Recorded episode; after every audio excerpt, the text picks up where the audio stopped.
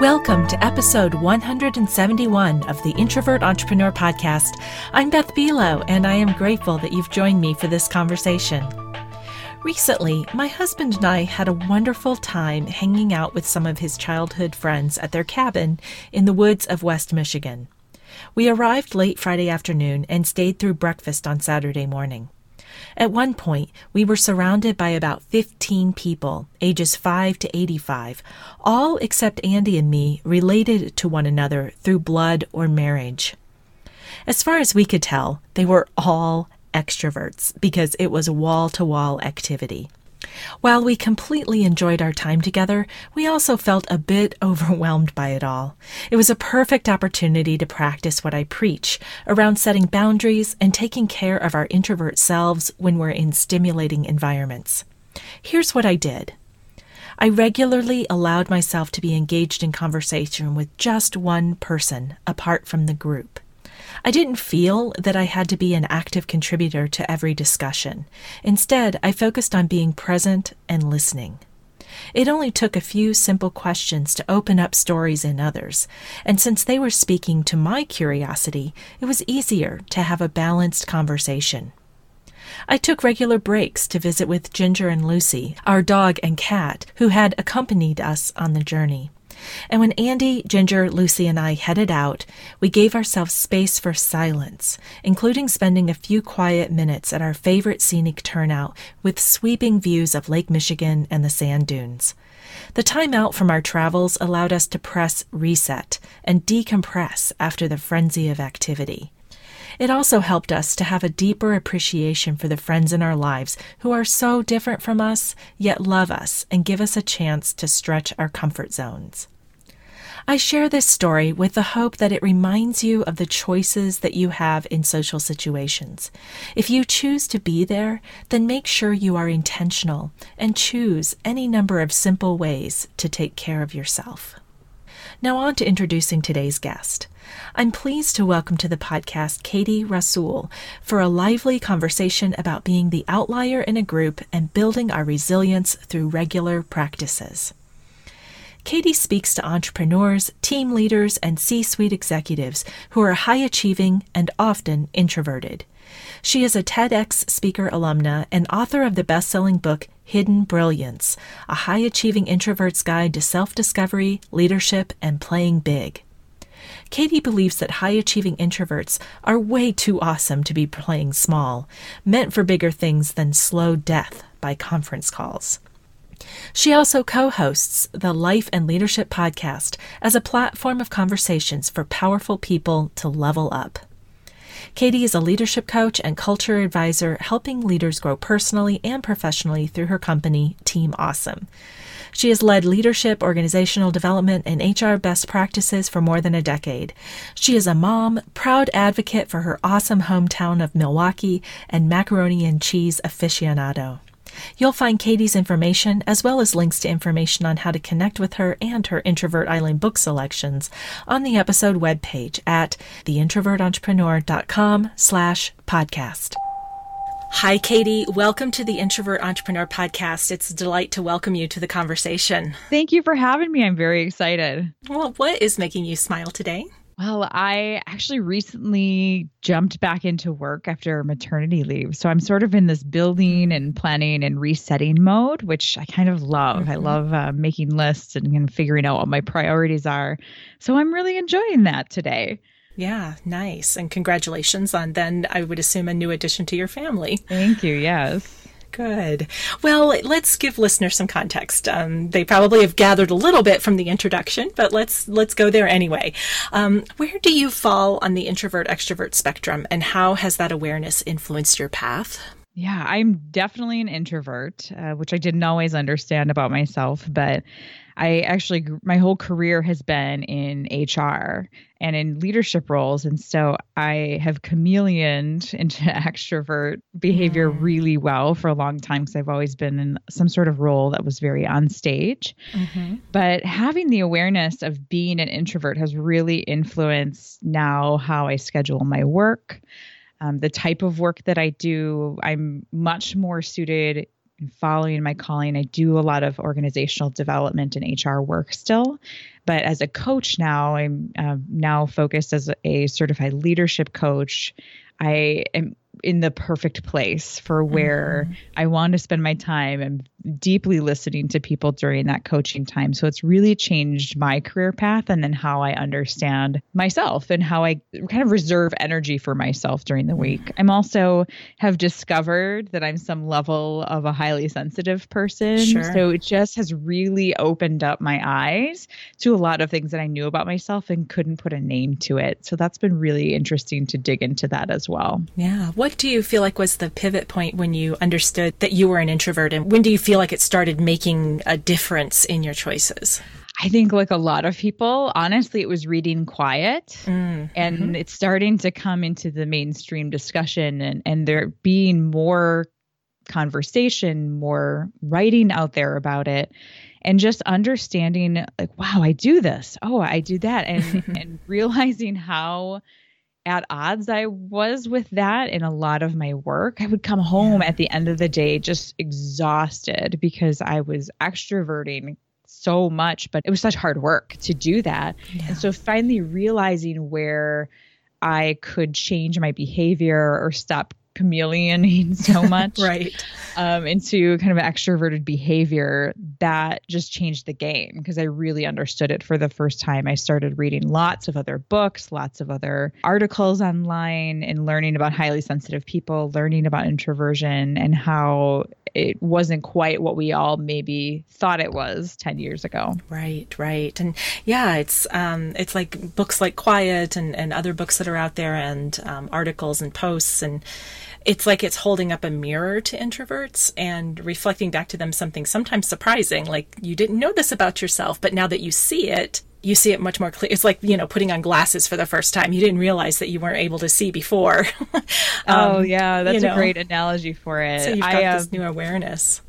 Yeah. And I, you know, I'll, I'll dig into, if I'm really going down the rabbit hole, some I N F J, like Myers-Briggs yes. type stuff. And, and it, that's kind of a fun way to learn more about myself and hold up the mirror as well. Yeah. Well, as a fellow I N F J, I share that that um, propensity for like, how much can I learn and going down the rabbit hole? So that's great.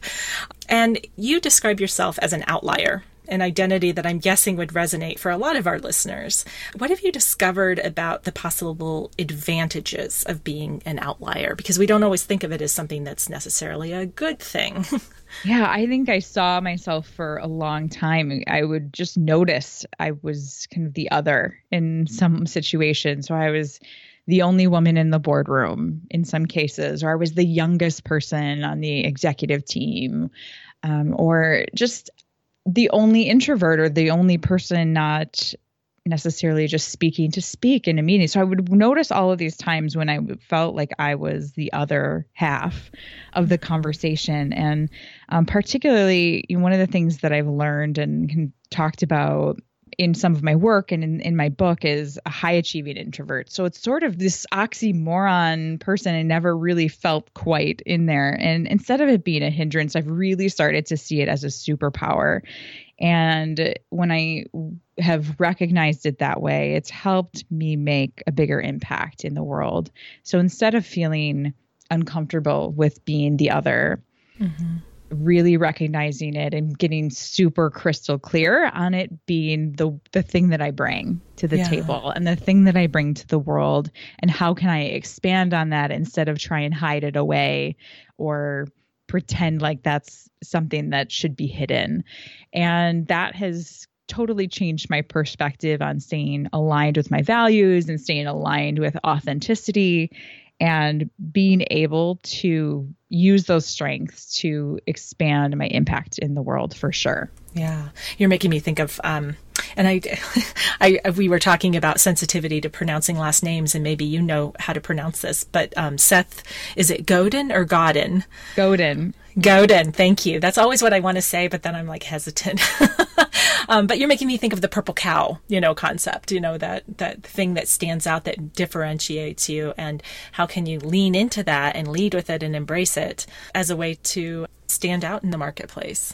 Yeah. And, and every time I've done that, you know, it's a little scary at first. You mm-hmm. dip a toe in. Every time I have done that, it has paid dividends in how I feel, in being aligned with my values and my authenticity, and then in how people respond. And so I've just continued to dip more toes in the water and dip a whole leg in the water. And, right. um, really, really just embrace that as a superpower.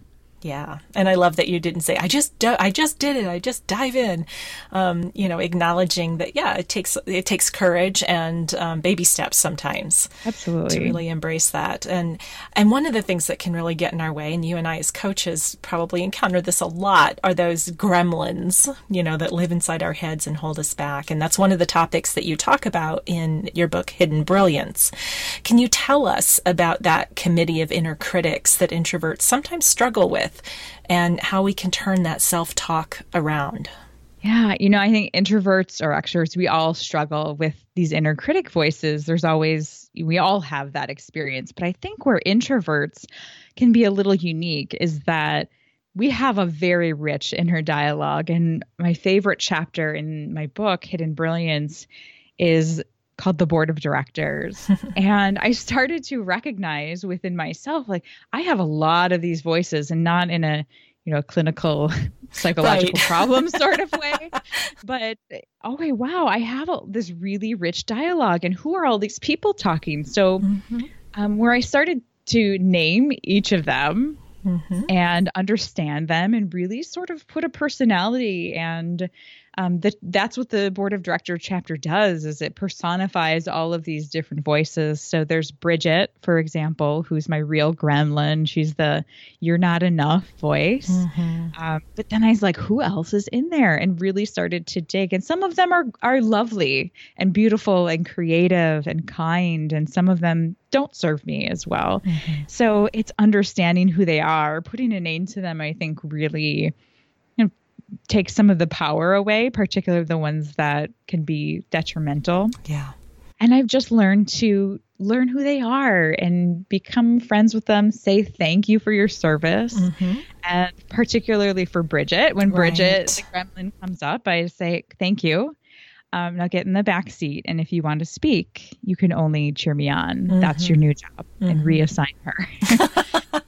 And so she's putting her energy elsewhere now. She's reassigned to the cheering section. And uh, I think that is is some of the most powerful ways I have found to turn some of that self-talk around, is just to understand them and hear them and yeah.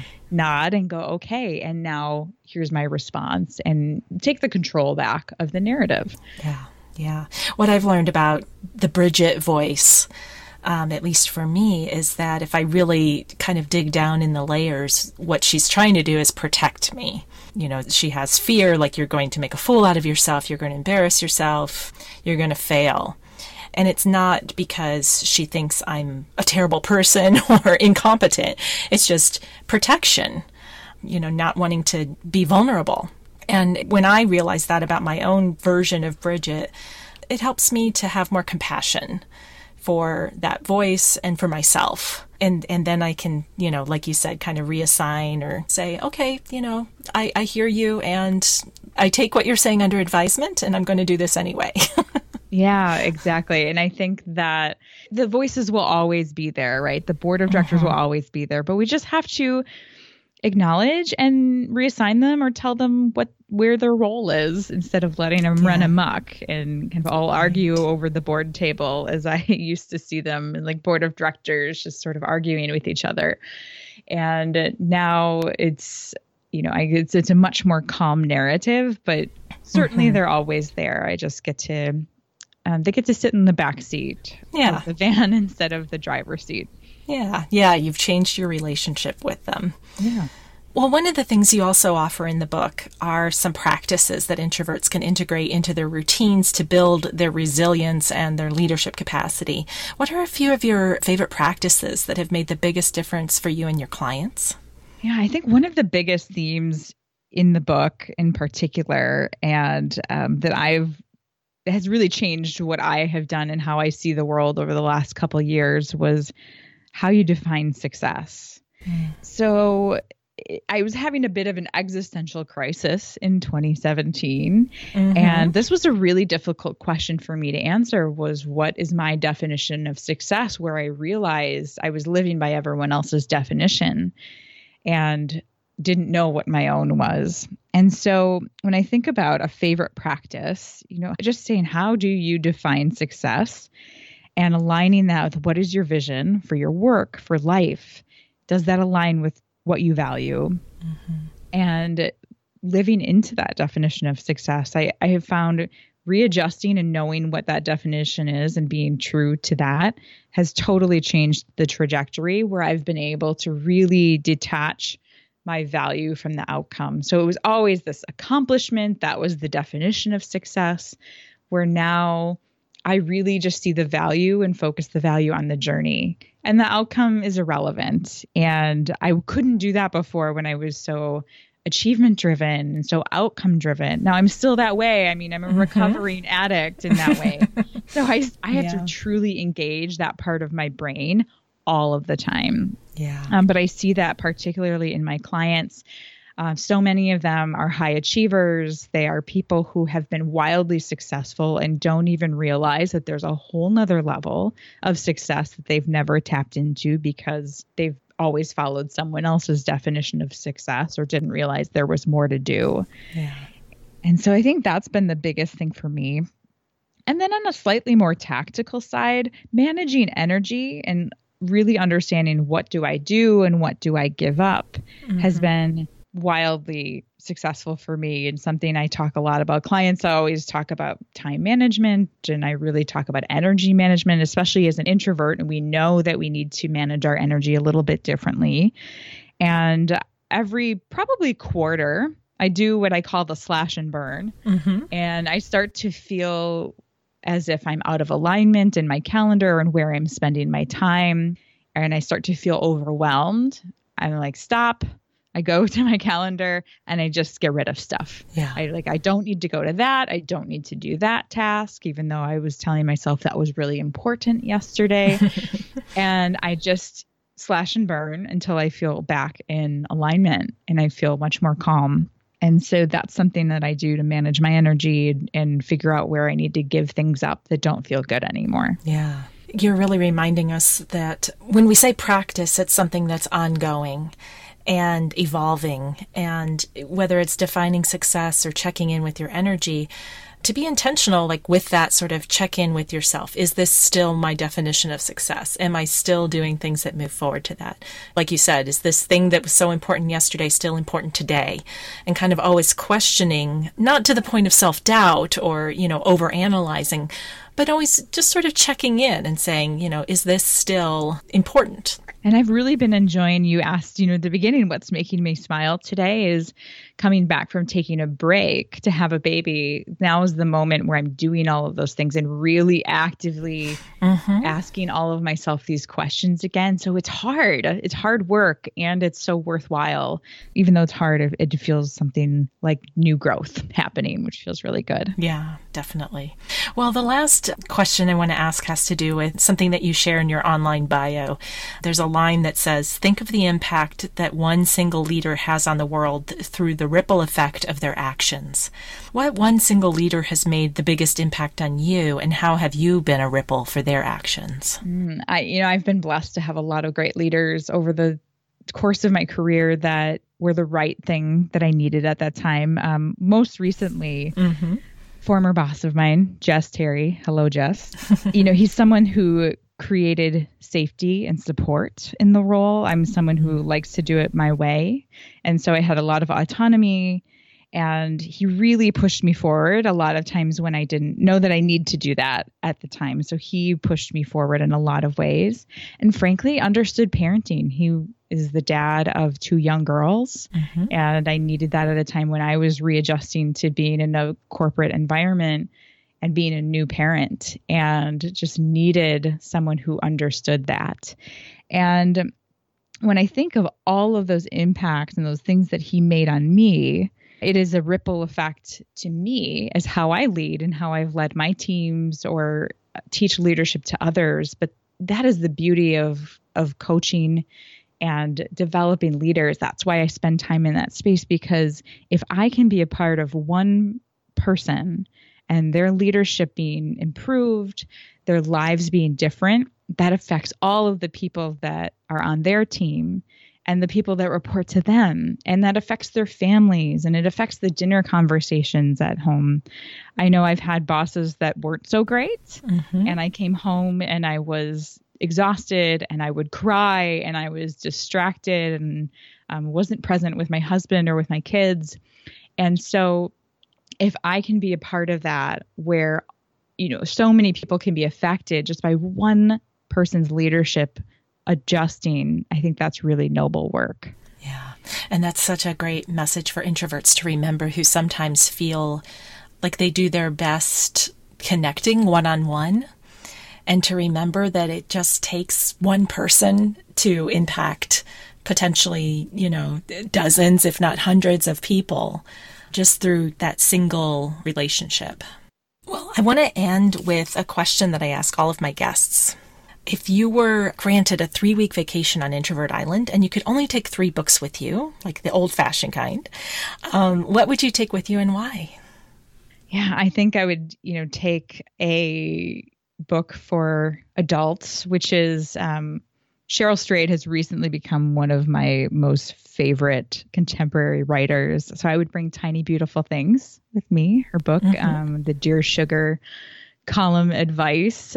Um, it's a beautiful book. So I would bring that one as my, you know, good for my adult self, for my child, my inner child. I would bring Kid President's Guide to Being Awesome.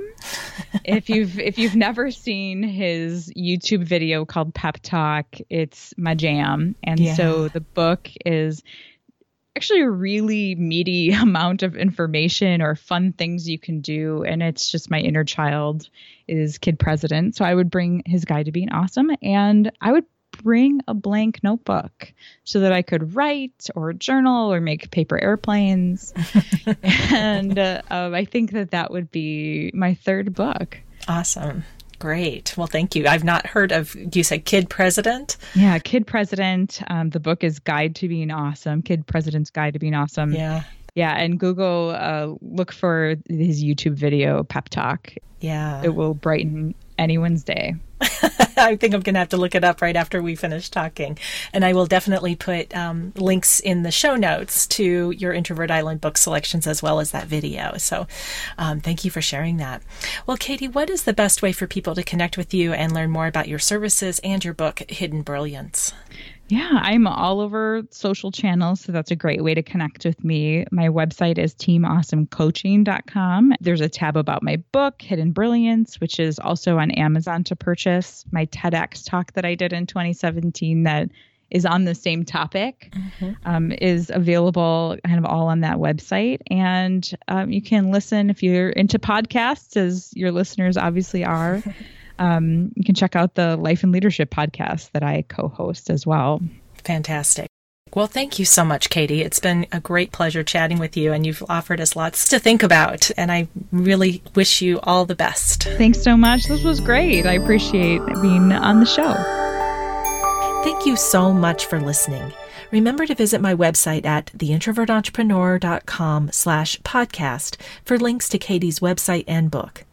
If you'd like to connect with me, I welcome your emails at beth at the introvert entrepreneur dot com, or you can use the short contact form on my website at the introvert entrepreneur dot com. If you enjoy this content, please consider leaving a review on iTunes and sharing this podcast with your family, friends, and colleagues. We want to reach as many people as possible, and your reviews and shares help us to do that. Before I sign off, I want to update you on a new project that I spoke about late last year. I knew I wanted to start a new podcast, but I fumbled around a while while trying to figure out what that was going to be. And I'm pleased to announce that now I know. The new show is called How Can I Say This? And it's focused on providing tips and resources to help you have more courageous conversations at work and at home. Part of the format includes taking listener questions about your communication and conflict challenges and responding to them in each episode. In addition, I'll frequently be joined by guest experts in communication, mediation, conflict, and psychology who will offer their perspective and wisdom. If you would like to submit a question for a future episode, or if you just want to learn more about the show, you'll find information at how can I say this dot com. The first episodes launch September fourth, and we'll be jumping right in with listener questions and guests Kern Berry of Pop the Bubble, psychologist and author Laurie Helgoe, and conflict coach Cindy Noble. I would be thrilled if you listened in. That web address again is how can I say this dot com. Thanks so much for joining me and Katie, and we both hope that you took away something useful for your life and your business. A big thanks also to Paul Messing, my podcast producer.